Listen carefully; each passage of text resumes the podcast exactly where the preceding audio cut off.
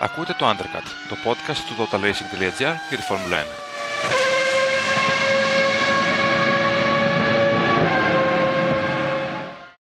Καλησπέρα σε όλους. Είναι το τέταρτο επεισόδιο Undercut, ε, το podcast του Total Racing για τη Φόρμουλα 1 και του αγώνε της Φόρμουλα 1. Επιστρέψαμε και πάλι μετά το Grand Prix της Ισπανίας που έγινε στην πίστα της Βαρκελόνης στην Καταλωνία. Έχω μαζί μου τον Τζιάντο Πουλιμονάκη και τον Χρήστο Κανάκη. Καλησπέρα, παιδιά. Καλημέρα Δημήτρη για την ώρα που γράφουμε και καλησπέρα σε όσους μας ακούνε. Εντάξει, καλημέρα. Καλημέρα και καλησπέρα και από μένα. Τι κάνετε παιδιά, πώς σας φάνηκε ο αγώνας; Ε, Τζένετο πρώτα.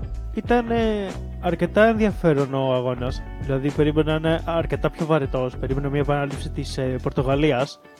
Αλλά είχαμε μάχες λίγο πολύ σε όλο το grid και ίσως το σημαντικότερο για τη νίκη.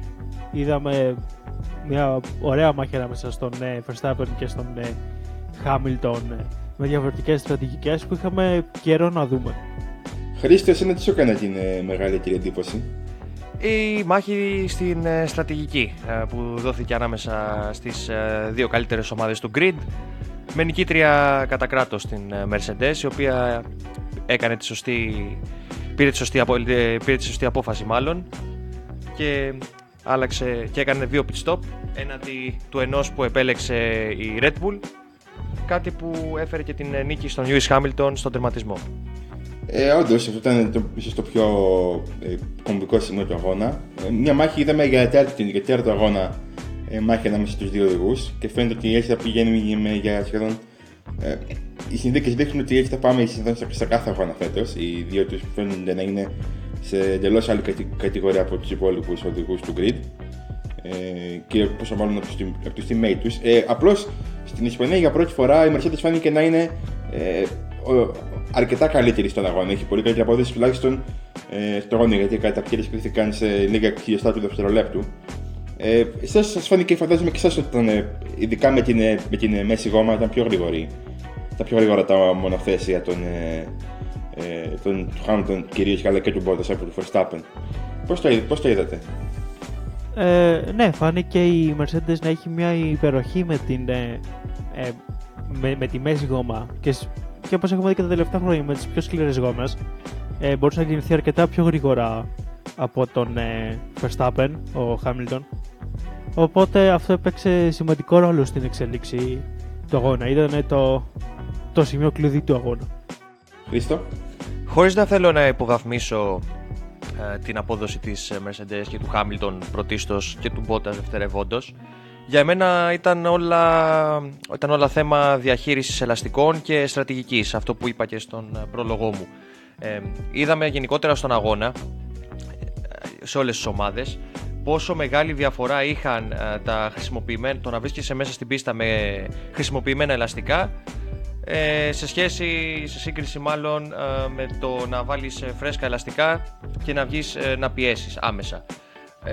νομίζω ότι σε απόλυτο ρυθμό και, με, και με δεδομένο ότι οι δύο αντίπαλοι, Verstappen και Hamilton, είχαν ελαστικά ουσιαστικά ίδιας διάρκειας ζωής σε γύρους, οι, οι διαφορές δεν ήταν ιδιαίτερες. Δηλαδή ο Verstappen μπορούσε να κρατήσει σχετικά εύκολα τον Hamilton πίσω του και η διαφορά φάνηκε όταν ο Βρετανός πρωταθλητής ε, επέλεξε να μπει στα πιτ για να κάνει την δεύτερη του ε, στάση και βέβαια μετά είδαμε τον τρόπο με τον οποίο μάζεψε τη διαφορά και εν τέλει πέρασε τον Verstappen.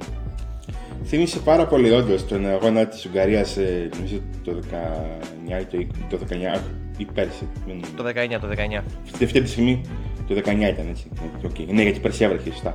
Ε, ναι, μου θύμισε πάρα πολύ αυτόν τον αγώνα. Ο Χάμιλτον έδειξε να έχει την υπεροχή απέναντι στην, ε, ε, στον Verstappen. Όχι από πλευρά του πολύ ε, ε, μαχητικότητα, γιατί στην πρώτη στροφή ο Verstappen έκανε μια πολύ επιθετική κίνηση και έκλεισε εντελώς τον ε, πόρτα στον Βρετανό. Απλώς η στρατηγική όδο έπαιξε ένα πάρα πολύ σημαντικό ρόλο στην νίκη του Χάμιλτον. Και νομίζω ότι το λέω, το λέω πολύ και το λέω, το λέω από την αρχή ότι η απουσία του Πέρεθ, χωρί να πω κάτι, απλά Εντάξει, δεν ήμουν πάρα πολύ συμπαθής ο Μεξικάνο από ό,τι έχετε καταλάβει. Ε, η απουσία του Πέρεθ ε, από τις ε, πρώτες θέσεις, ειδικά ε, από τη στιγμή που δεν μπορούσε να είναι μπροστά από το Χάμιλτον όταν εκείνος μπήκε και το δεύτερο πιστό, νομίζω ότι ήταν το, πιο, το δεύτερο πιο καθοριστικό σημείο του αγώνα μετά την ε, καλύτερη δυναμική της Mercedes. Καθώς Ο Χάμιλτον πρακτικά έκανε ένα ελεύθερο, ένα, ένα ελεύθερο pit stop. Η Red Bull δεν μπορούσε να κάνει τίποτα για να εμποδίσει τον ε, Βρετανό να φτάσει τον Verstappen όσο γρήγορα τον, τον έφτασε. Πέρασε πολύ γρήγορα και εκμεταλλεύτηκε και τα δεύτερα pit stop ε, των ε, οδηγών που ήταν μπροστά του στα, στα, στα ντουμπλαρίσματα για να μην έχει, να έχει καθαρό αέρα μπροστά του. Και έφτασε πολύ γρήγορα. Πιστεύετε ότι ο Πέρες και εσείς, όπως πιστεύω και εγώ δηλαδή, ότι ήταν τόσο καθοριστική η μη συμμετοχή του στον αγώνα, τουλάχιστον η μη συμμετοχή του στις, ε, στη μάχη για το βάθρο. Τζανέτο; Για αρχή να πω, βασικά είναι ερώτηση. Υπάρχει άνθρωπο που συμπαθεί τον Πέρεθ; Και συνεχίζω στην απάντηση. Σίγουρα έπαιξε σημαντικό ρόλο το ότι ο Πέρεθ αυτό το, σε αυτό το κυριακό ήταν ε, χαμένος στις πίσω θέσεις και δεν μπόρεσε να βρεθεί ούτε οριακά κοντά στον Μπότας, ούτε κοντά στο Leclerc θα πω εγώ, με ένα κατώτερο μονοθέσιο σύγκριση με τη Red Bull που έχει η Ferrari. Ε, και ναι, θύμισε λίγο τους προκατόχους τους στην ε, Red Bull, δηλαδή τους ε, Gasly και Albon. Ε, από εκεί και πέρα, ναι, όπως είπες και εσύ, σίγουρα ήταν καθοριστικός ο ρόλος του υπέρ του Hamilton αυτή τη φορά και της ε, Mercedes.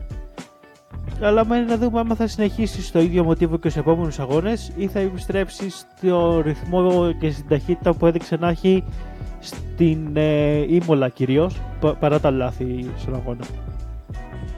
Φαίνεται, θα... νομίζω ότι αυτό θα πρέπει να είναι το μήνυμα της απόδοσης του. Δηλαδή δεν μπορεί ο κακός του αγώνας να τον φέρνει τόσο μακριά και τόσο πίσω. Θα μου πεις και, το, και ο κακός αγώνας του Μπότας τον έφερε στην Ήμολα ε, πολύ πίσω, αλλά είδαμε πώς τον. ότι δέχτηκε μια κριτική από τον Βόλφ ότι δεν έπρεπε να μάχεται ξέρω, με τον Ράσο όταν έγινε το ατύχημα. Σε κάθε περίπτωση για να περάσουμε και στον Μπότας, που ήταν το άλλο ε, πολύ ενδιαφέρον σημείο του αγώνα. Οπότε όταν έφτασε από πίσω του Χάμιλτον που ήταν αρκετά πιο γρήγορος με το φρέσκο σετ της ε, μέσης γόμα, το δεύτερο σετ που είχε, η, είχε κρατήσει η, η, η Mercedes, ο Μπότα έφτασε, ο δεν έκανε στην άκρη. Δεν ε, παράδοσε την θέση του. Ο Χάμιλτον χρειάστηκε να τον, να τον προσπεράσει στη στροφή 10, στην νέα στροφή 10. Ε, Σας εξέπληξε και εσάς αυτό, εξέπληξε και εμένα. Χρήστο πρώτα αυτή, αυτή τη φορά. Ναι, με εξέπληξε αρκετά θα έλεγα. Ήμουν βέβαιος και κάνοντας και την περιγραφή χθες ε, στο live του Total Racing στο YouTube ότι ο Bottas θα κάνει στην άκρη και θα συνενέσει χωρίς άλλα πρόοπτα ε, στην προσπέραση του Χάμιλτον. Κάτι τέτοιο δεν συνέβη όμως και όταν μάλιστα ρωτήθηκε ε, στο τέλ, μετά το τέλος του αγώνα ο ίδιος ε, δήλωσε ότι είμαι εδώ για να μάχομαι και όχι για να κάνω στην άκρη που είναι για, για μένα μια κατανόητη δήλωση δεν μπορείς τώρα με, το, με τέτοιο ιστορικό ε, δράσεις στην Mercedes να κάνεις μια τέτοια δήλωση ο Μπότας δεν μπορώ να καταλάβω γενικά ε, το σκεπτικό του και την ψυχολογία που έχει την ε, δεδομένη χρονική στιγμή. νομίζω ότι απλά ε, βρίσκεται στην Mercedes, υπηρετεί τον ρόλο που του έχει ανατεθεί, που είναι ξεκάθαρα το νούμερο 2, ασχέτως αν κανένας δεν το παραδέχεται ανοιχτά αυτό από την ομάδα. Μέχρι, μέχρι ότου η Mercedes βρει κάτι καλύτερο και τον, και τον αντικαταστήσει. Όντως και αυτό φαίνεται να τον έχει πειράσει και λίγο. Δηλαδή, αν όντως έκλεισε την πόρτα ε, και δεν έφτασε το Χάμιλτον να τον περάσει, ο Χάμιλτον τον πέρασε πάρα πολύ εύκολα και πάρα πολύ δυναμικά. Στη δεύτερη στροφή δεν είδαμε πολλά προσπεράσματα. Δηλαδή, αν ήταν μια, όντως μια κίνηση ε, που ήταν απαιτητική, που την ήθελε ο Χάμιλτον να την έκανε στο πόρτα και ο Μπότα δεν το βάλει κάτω, ήταν πραγματικά περίεργη κίνηση. Τζενέτο. Εγώ να πω ότι η αγώνα με τον αγώνα ο Μπότας γίνεται όλο και πιο κλόουν. δεν, μπορείς, δεν γίνεται να λες είμαι εδώ για να δίνω μάχη ε, με τον Χάμιλο που έχει τελείως διαφορετική στρατηγική που στο τέλος και ο Μπότας μπήκε για δεύτερο pit stop οπότε δεν υπήρχε κανένα νόημα σε αυτή τη μάχη ίσως που θα μπορούσε να κοστίσει και στον Χάμιλτον τη, τη νίκη αλλά ναι, όπως και είπα πριν, γίνεται όλο και πιο κλόουν αγώνα με τον αγώνα. Καταρχάς θα πω ότι το, με το κλόουν τα μάτια μου κούρλωσαν περισσότερο από όταν είδε τον Μπότα να παίζει άμυνα χθες. ε, ε, ναι, οκ, okay, το ακούω. Απλώς ε, αυτό που είπε ο Βόλφ ήταν ότι άμα ο Μπότας είχε στερήσει την νίκη από τον Χάμιλτον θα είχαμε πολύ διαφορετική κουβέντα. Κάτι το οποίο το ακούω. Δηλαδή, ε, η Mercedes έπαιξε όλο το, το, το, το χαρτί της σωστά και να της καιρούσε την νίκη, ξέρω εγώ, ο οδηγός ο οποίος ήταν ο άνθρωπος ο οποίος έπρεπε να κάνει στην άκρη και έχει κάνει πέντε φορές στην άκρη και δεν έκανε τώρα, ας πούμε. Δηλαδή, ε, και να μην το Εγώ πιστεύω αυτό πολύ για Τζένετο, ότι μπορούσε να του πει άμα δεν περάσει τον Verstappen, θα σου δώσεις τη θέση πίσω, άμα θες. Αλλά ναι, ξέρω εγώ. δεν, δεν, δεν ξέρω.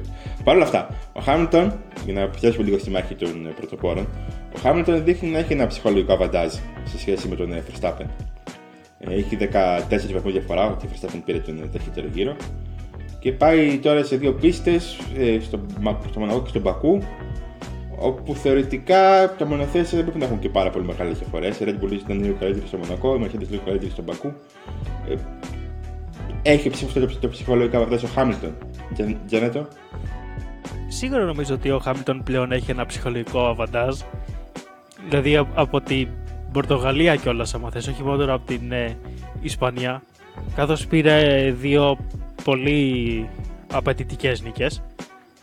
Ε, και αυτό το έδωσε σίγουρα του δίνει μάλλον ένα boost στην ψυχολογία του. Και όπως είπες και εσύ λογικά στο Μονακό η Red Bull αναμένεται να είναι λίγο καλύτερη και στο Μπακού η Mercedes. Αλλά μένει να το δούμε και στην πράξη αυτό. Εγώ θα κάνω μία σύνδεση με τα όσα προαναφέρθηκαν ε, για τον ε, Σέρχιο Πέρες. Όσο ο Μεξικανός δεν μπορεί να παίξει ε, σημαντικό ρόλο στην εξέλιξη και στην οικονομία ενός αγώνα στην στήριξη του teammate του, ο Verstappen δεν θα βρίσκεται στην ίδια θέση σε πίστες όπου δεν έχει ξεκάθαρα το πλεονέκτημα η Red Bull. Ε, βέβαια για το Μονακό και εγώ θεωρώ πως ε, η Red Bull θα έχει πλεονέκτημα σαφές εναντί της ε, γερμανικής ομάδας. Όμως συνολικά και για την εξέλιξη του πρωταθλήματος η Red Bull χρειάζεται τον Πέρες αν, και ο Verstappen χρειάζεται τον Πέρες για να το συγκεκριμενοποιήσω κάπως αν θέλει να έχει κάποιες ελπίδες για τον τίτλο. Ε, δεν έγκυται δηλαδή μόνο στην οδηγική ικανότητα του Ολλανδού ε, το πώς θα ε, εξελιχθεί το πρωτάθλημα. Όντως και όσο κακός και είναι ο Μπότας και όσο και αν ταλαιπωρεί τον Χάμιλτον ή τη Mercedes, τουλάχιστον είναι εκεί. Δηλαδή ε, η Red Bull δεν μπορούσε να κάνει ε, δεύτερο pit stop με τον Verstappen γιατί θα βγαίνει πίσω από τον Μπότα. Που Οκ, okay, θα τον περνούσε λογικά, αλλά θα έκανε πάρα πολύ χρόνο. Πολύ περισσότερο από ότι ο Χάμιλτον πίσω από τον Μπότα, πιστεύω. Ε, ναι, δεν ξέρω. Ε, νομίζω ότι η μάχη που δόθηκε χθες αντικατοπτρίζει τα, τα μειονεκτήματα της Red Bull απόλυτα και τα πλεονεκτήματα της Mercedes. Ότι η Mercedes το έχει ξανακάνει ε, σε ε, εξίσου μεγάλο επίπεδο αυτό, αυτό που έκανε χθες. Ότι η Red Bull ε, ακόμα δεν έχει τα, όλα τα προσόντα μέσα στην ομάδα για να καταφέρει να, και την ηρεμία και την δυναμική, ίσως, αν θέλετε, να μπορέσει να είναι απολυτική σε τέτοιους αγώνες απέναντι στη Mercedes.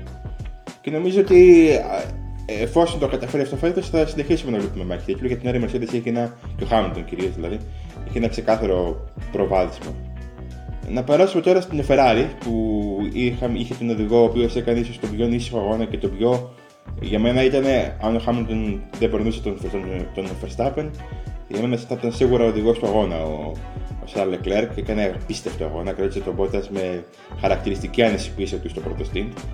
Ε, ήταν ο καλύτερος, αυτό που λέμε best of the rest, από τους τρεις πρώτους και είχε και πολύ μεγάλη διαφορά από τους ε, από τους ε, οδηγούς που την ακολουθούσαν. Ο Πέρες μπορεί να μειώσει τη διαφορά, αλλά ήταν 9 ολόκληρα δευτερόλεπτα πίσω. Ο Ρικάρδο ήταν άλλα, άλλα τόσα μακριά, δεν απειλήσε ποτέ. Ε, ήταν τόσο καλό ο Σάρλ Λεκλέρ όσο τον είδαμε, νομίζω ήταν. Ε, Πώς πώς είδατε τον αγώνα του Μονεγάσκου που στην επόμενη, την επόμενη εβδομάδα, την παραπάνω εβδομάδα, τρέχει και στην ε, πατρίδα του πάλι. Ναι, ο Λεκλέρ έκανε ένα εξαιρετικό τρίμερο. Πολύ δυνατές κατακτήριες και πολύ δυνατό αγώνα και πολύ καλή κίνηση στον αγώνα. Ανέβηκε τρίτος, πέρασε τον ε, Μπότας. Από εκεί πέρα δεν ξέρω άμα με μια διαφορετική στρατηγική Ferrari θα μπορούσε να του δώσει μια καλύτερη ευκαιρία να παλέψει με τον Μπότα και να τον κρατήσει πίσω του.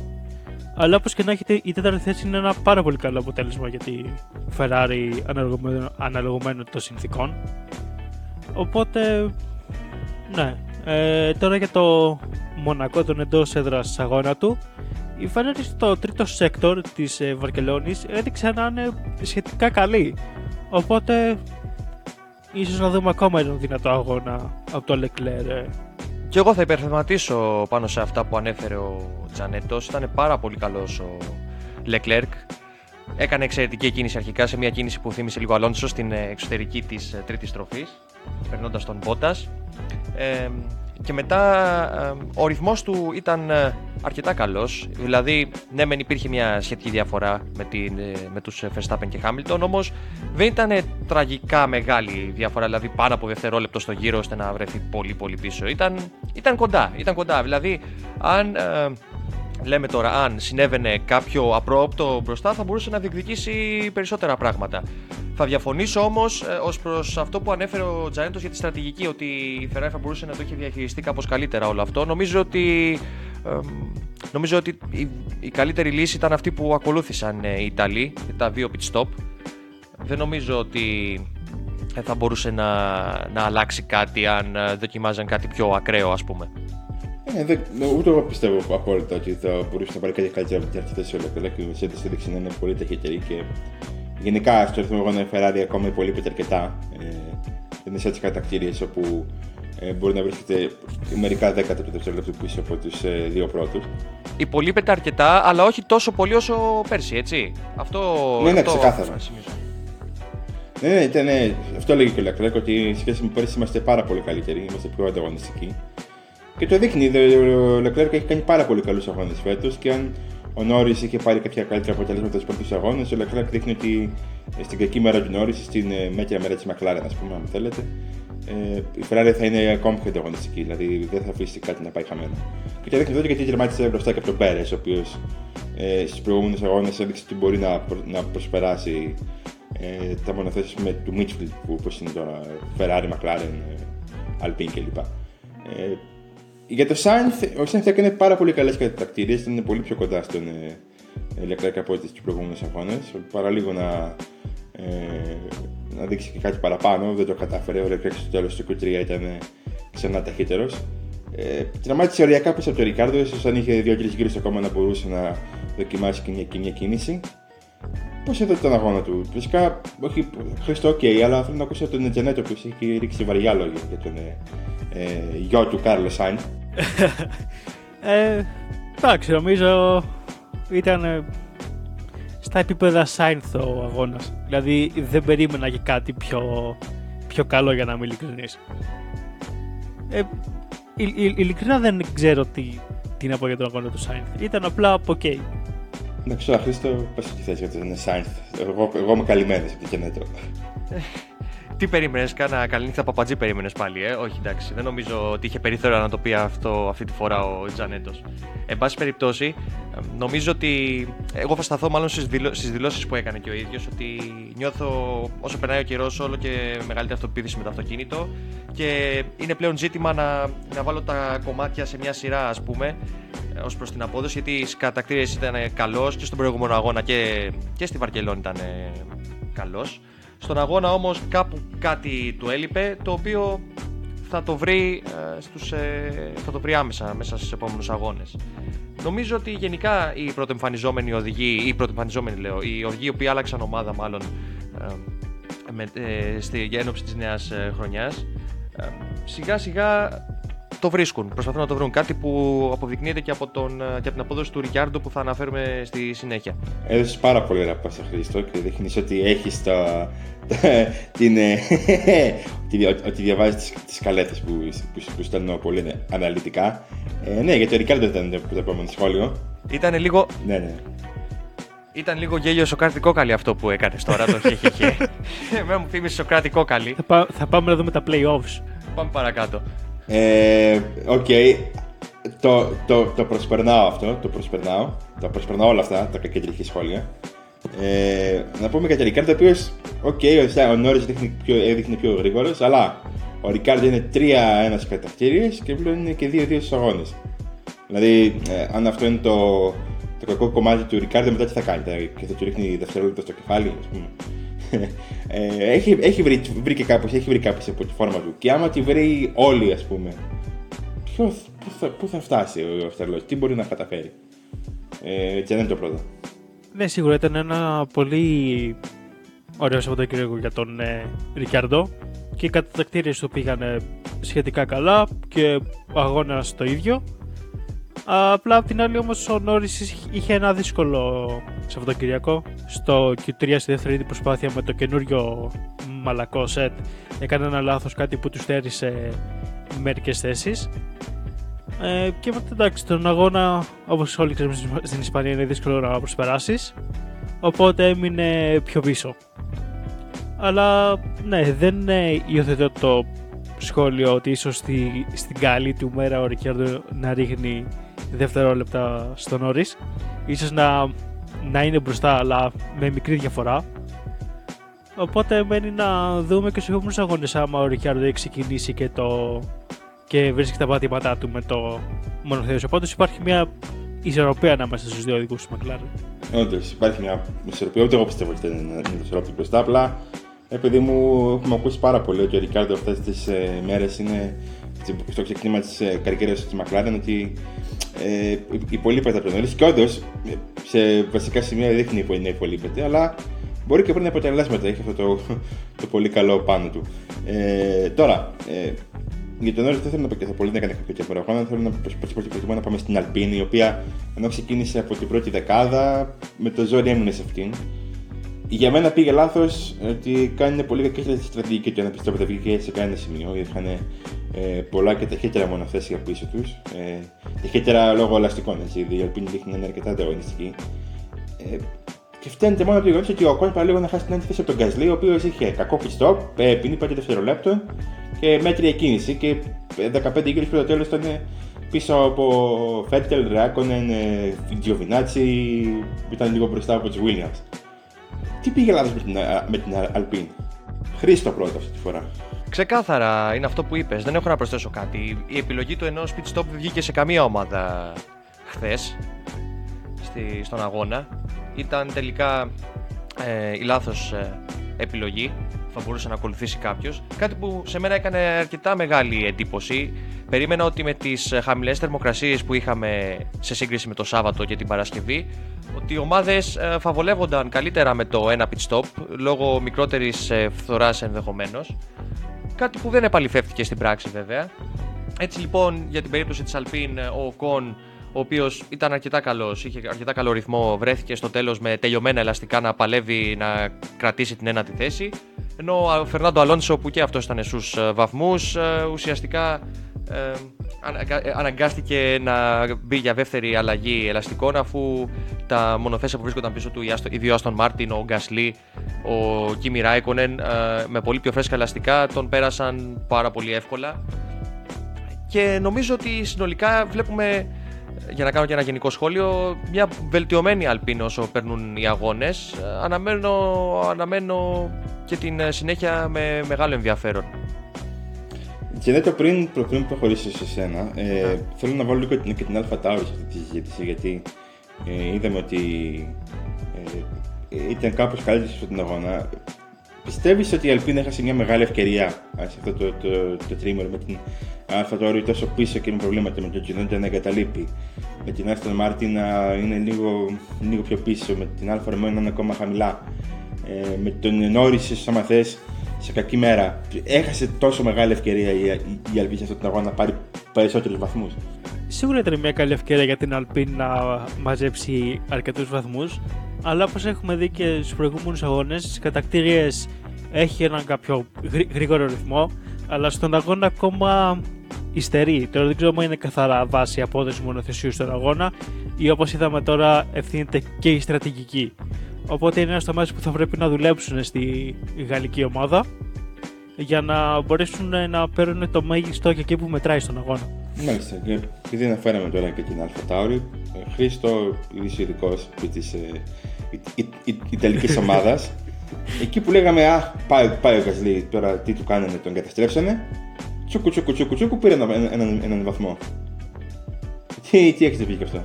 Καταρχήν, κάποιος πρέπει να ξεματιάσει. Έχω ρίξει μεγάλη κατάρα από ό,τι φαίνεται πάνω στην Αλφα Τάουρι. Δεν ξέρω για ποιο λόγο. Οι άνθρωποι ταλαιπωρούνται τόσο πολύ. Πρέπει κάποιος κάτι να κάνει για να τους ξεματιάσει. Δεν, ε, δεν εξηγείται αλλιώς αυτό το πράγμα που γίνεται με, με τους Ιταλούς.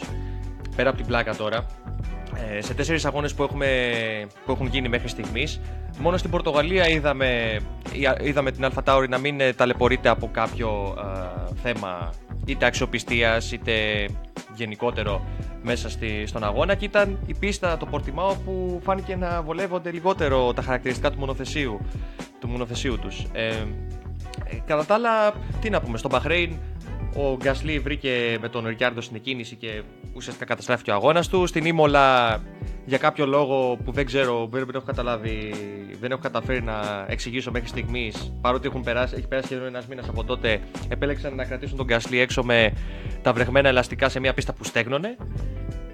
Και τώρα εδώ πέρα έκανε το λάθος ε, ξεκάθαρα όπως είδαμε και στο replay ήταν εκτός θέσης στο grid ε, με αποτέλεσμα να έχει την ε, ποινή αυτή και να βρεθεί να κυνηγάει, να κυνηγάει από αρκετά πίσω.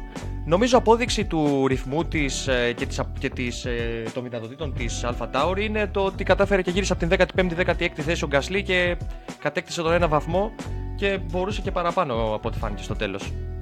Σίγουρα. Ε, νομίζω ότι το μεγαλύτερο θέμα της Alpha Tauri ήταν οι δηλώσεις πάντως του Yuki Tsunoda μετά τις κατακτήριες. Δηλαδή, γι' αυτό εκεί την είδαμε περισσότερο την ομάδα, οι οποίες ήταν Εντάξει, πολύ περίεργες. Πολύ, πολύ περίεργες και νομίζω ότι είναι και από κύμα του εκνευρισμού που βγάζει ο, ο Ιάπωνας σε σχεδόν σε κάθε αγώνα. Δηλαδή, είτε από Team Radio, είτε από δηλώσεις, είτε από κάτι άλλο.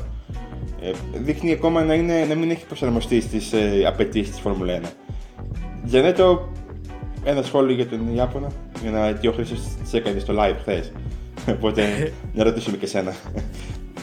Ναι, θα πρέπει λίγο να ηρεμήσει ο Τσουνόντα γενικότερα. Γιατί όλοι έχουμε ακούσει μέσα από τα Team Radio τα πόσα νεύρα έχει και το τρόπο που μιλάει.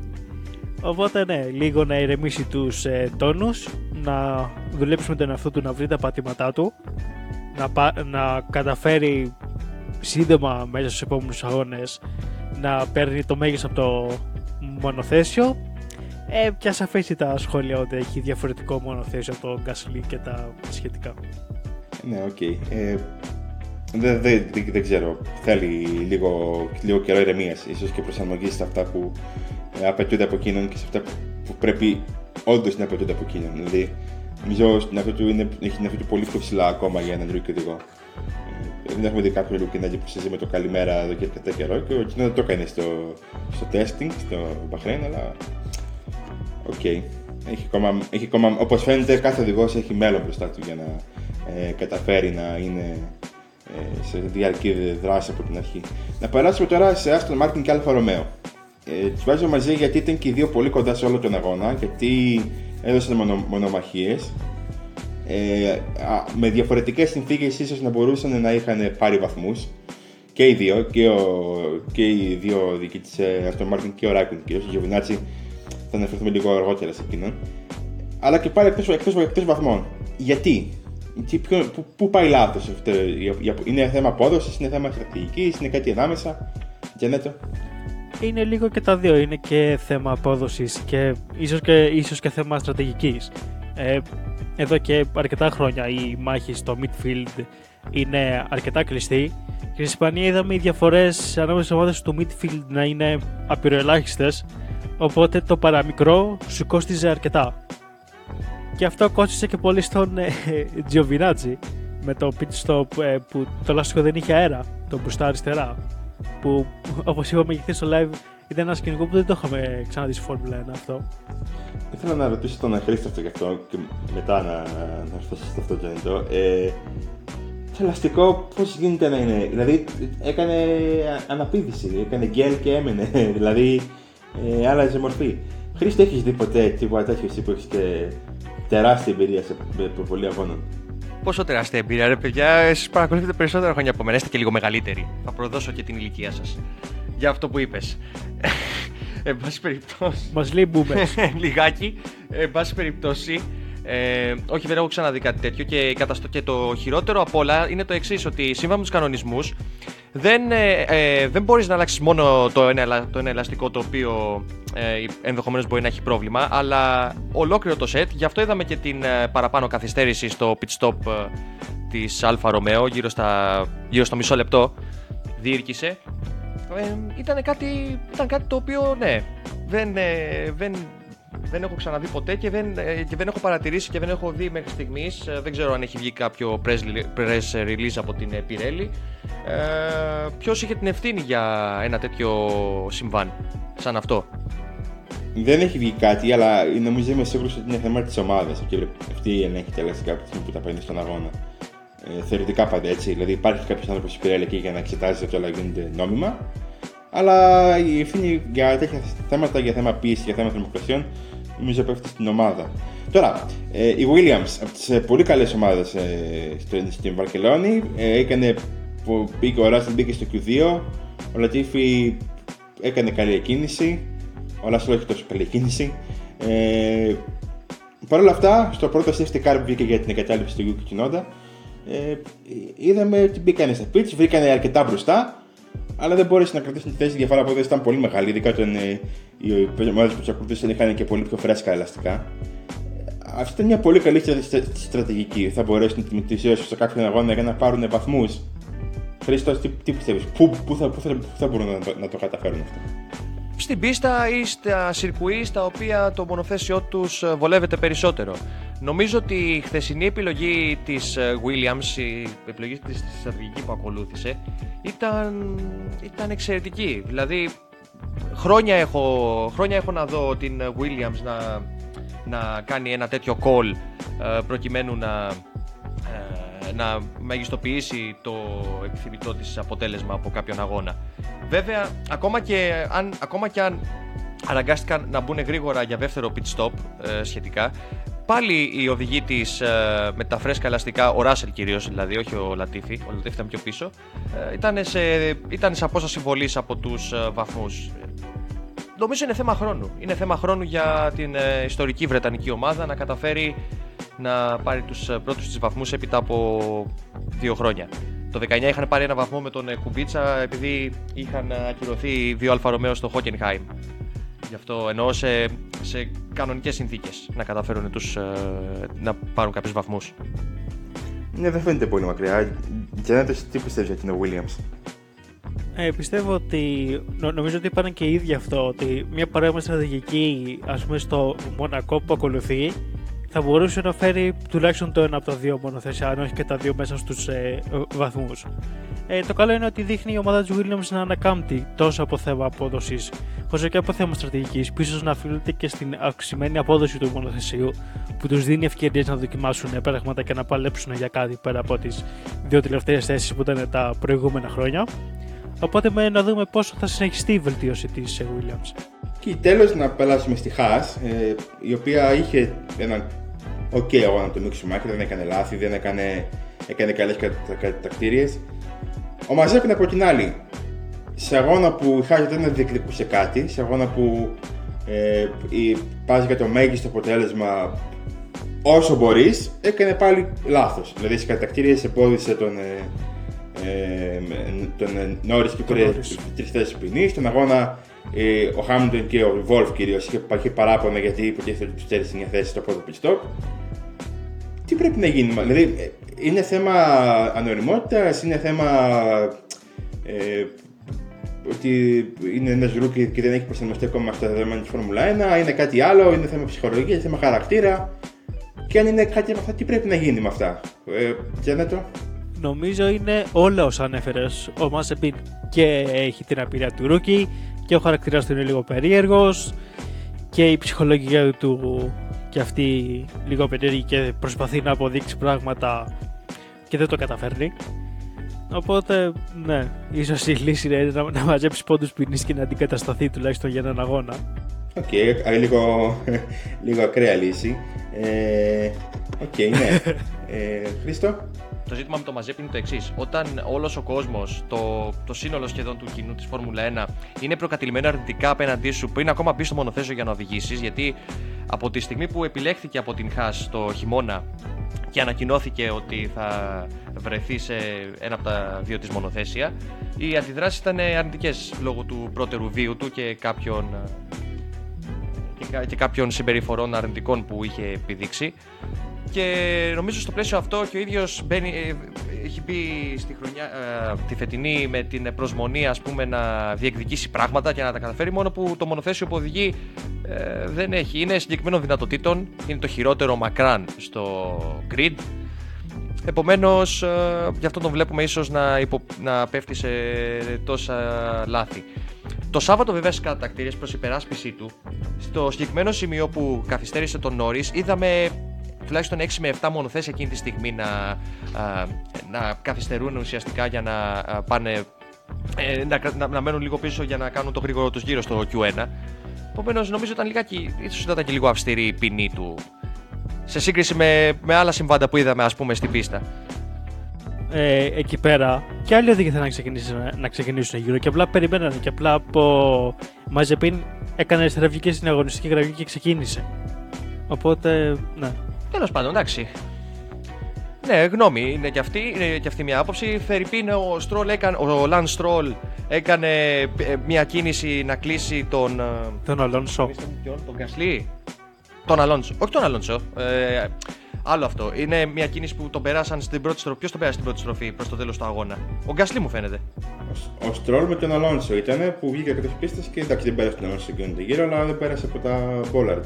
Όχι, εγώ λέω για το προσπέρασμα που έκανε ο Γκάσλι πάνω στο Στρόλ στην πρώτη στροφή που έκλεισε απότομα τη γραμμή του, έκανε, κινήθηκε προς τα δεξιά ο Στρόλ αλλά εντάξει, ο Γκασλί είχε ήδη ανοιχτεί κι άλλο και μπορούσε και πέρασε στην πρώτη. Α, ναι, ναι, ναι, ναι, ναι. έχει δίκιο, έχει δίκιο. Έχει δίκιο. Ε, αυτό, ναι, πούμε, αυτό πούμε, ήταν ένα συμβάν που θα μπορούσε να επιφέρει κάποια ποινή στο Στρόλ σε συνδυασμό με το ότι έκοψε το Σικέιν. Βέβαια, υπήρχε η, η νόρμα από, την, ε, από τους αγωνοδίκες ότι μετά την δεύτερη παράβαση ε, στο πρώτο Σικέιν ε, έπαιρνε ποινή.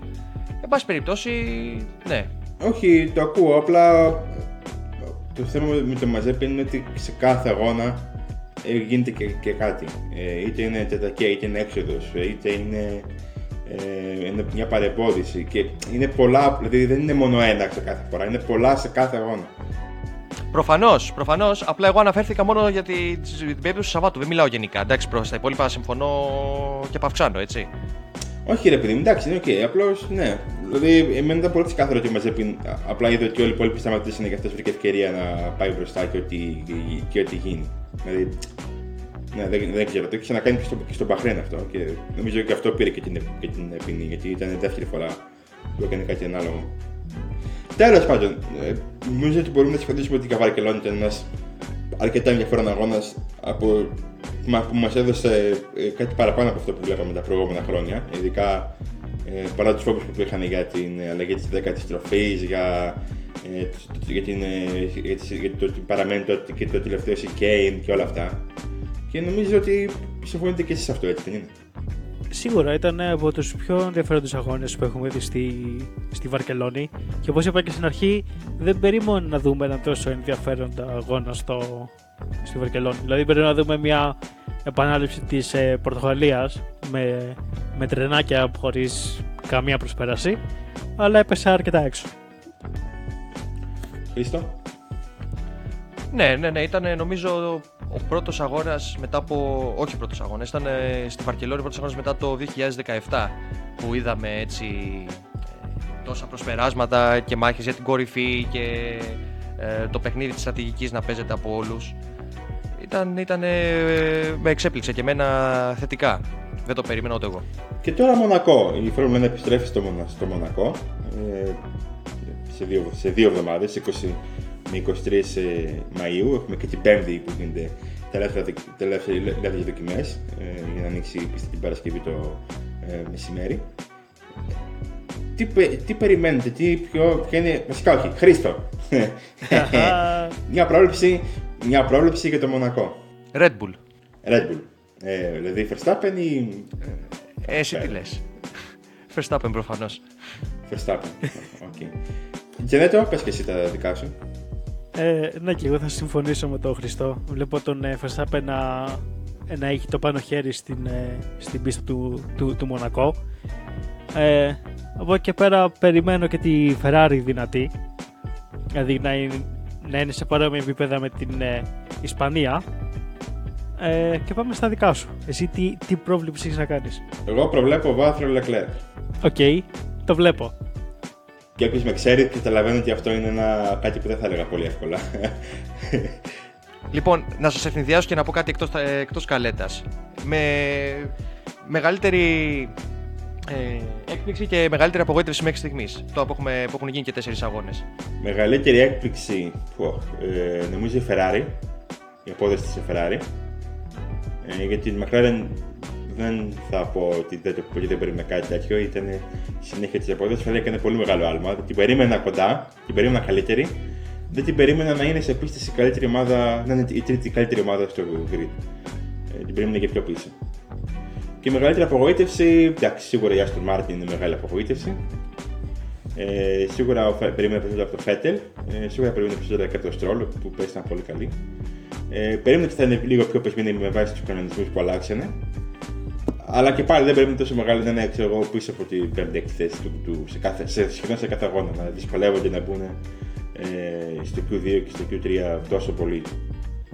Ακριβώς το, το ίδιο με τον ε, Δημήτρη θα έλεγα κι εγώ έκπληξη είναι η Ferrari που δεν περιμέναμε να είναι βελτιωμένη από πέρσι αλλά πλέον δείχνει ότι μπορεί να είναι και η κορυφαία ομάδα του midfield και με λίγη τύχη να μπορεί να διεκδικήσει και κάτι παραπάνω. Και από την άλλη η Aston Martin μετά από μια πολύ δυνατή χρονιά πέρσι έχοντας πλέον φέτος και, και τον Φέτελ στο δυναμικό της ε, δείχνει και από τις σημερινές δοκιμές ακόμα πολύ, πολύ κακά σημάδια. Δείχνει να να μην βολεύεται καθόλου φέτος. Για πες και εσύ Χρήστο. Εγώ η, η μόνη διαφοροποίηση που έχω σε σχέση με εσάς είναι στην έκπληξη, στη μεγαλύτερη έκπληξη. Νομίζω η McLaren είναι έκπληξη για μένα το πόσο κοντά ήταν στους τρεις πρώτους αγώνες γιατί τώρα στην Παρκελόνη ήταν σχετικά πίσω οπότε με ψηλοεξέθεσε. Και πιο συγκεκριμένα ο Λάντο Νόρις ε, ο οποίος ε, δείχνει, ο οποίος οριμάζει σαν οδηγός και θα γίνεται όλο και καλύτερος όσο περνάει ο χρόνος. Από κοινού με τον Ρικιάρντο, ο οποίος ε, προσαρμόζεται όπως φαίνεται μπράκτος στα δεδομένα της νέας του ομάδας. Τώρα για την Aston Martin που είναι η μεγαλύτερη απογοήτευση προφανώς, δεν θα ασχοληθώ τόσο πολύ με τους οδηγούς της, με τον απογοητευτικό Φέντελ και τον Στρολ. Θα πω μόνο ότι διαγράφει πορεία ανάλογη με μια ομάδα με τα ίδια χρώματα πριν από, 10, πριν από αρκετά χρόνια, την Jaguar. Αυτό. Και βλέπω και, και βλέπω και να βελτιώνεται άμεσα η κατάσταση. Βέβαια η Jaguar μετά από λίγα χρόνια πήρε τέσσερα συνεχόμενα πρωταθλήματα. Η ομάδα τέλο πάντων που την, που την συνέχισε. Οπότε... Όχι ως Jaguar όμως. Όχι ως Jaguar, αλλά πραγματικά η συνέχειά της. Δηλαδή... Εντάξει, μπορεί να την αγοράσει κάποια, και κάποια άλλη ομάδα, κάποιος άλλος επιχειρηματίας ε, την ομάδα της Aston Martin, να την πει Zastava και να πάρει πρωτάθλημα, ξέρω εγώ, σε 10 χρόνια. OK, okay. το ίδιο θα λέμε. OK, okay, απλώς. Ε, ναι, OK. Okay. Ναι, το, το ακούω, το ακούω. Τι να πω. Ε, ωραία. Με βάση λοιπόν ότι περιμένουμε Μονακό, έχουμε και MotoGP την ερχόμενη, την ερχόμενο Σαββατοκύριακο από το Le για το γαλλικό Grand Prix. Έχουμε και άλλη Πορτογαλία και δύο τρίμηνα με το Grand Prix του Μονακό. Γενικώ ο Μάιο, ε, οι τελευταίες εβδομάδες του Μαΐου θα είναι γεμάτες δράσεις, γεμάτες motorsport. Οπότε να είστε συντονισμένοι στο κανάλι του Total Racing, στο social media και σε όλα αυτά. Να κάνετε ένα like στο βίντεο αν σας άρεσε. Ελπίζουμε να σας διασκεδάσαμε αυτές τις, ε, αυτά τα λεπτά, σχεδόν, σχεδόν 45 λεπτά που μας ακούγατε. Ε, κάντε, κάντε subscribe στο κανάλι μας και χτυπήστε και το καμπανάκι για να έχετε ειδοποίηση για όλα τα νέα βίντεο.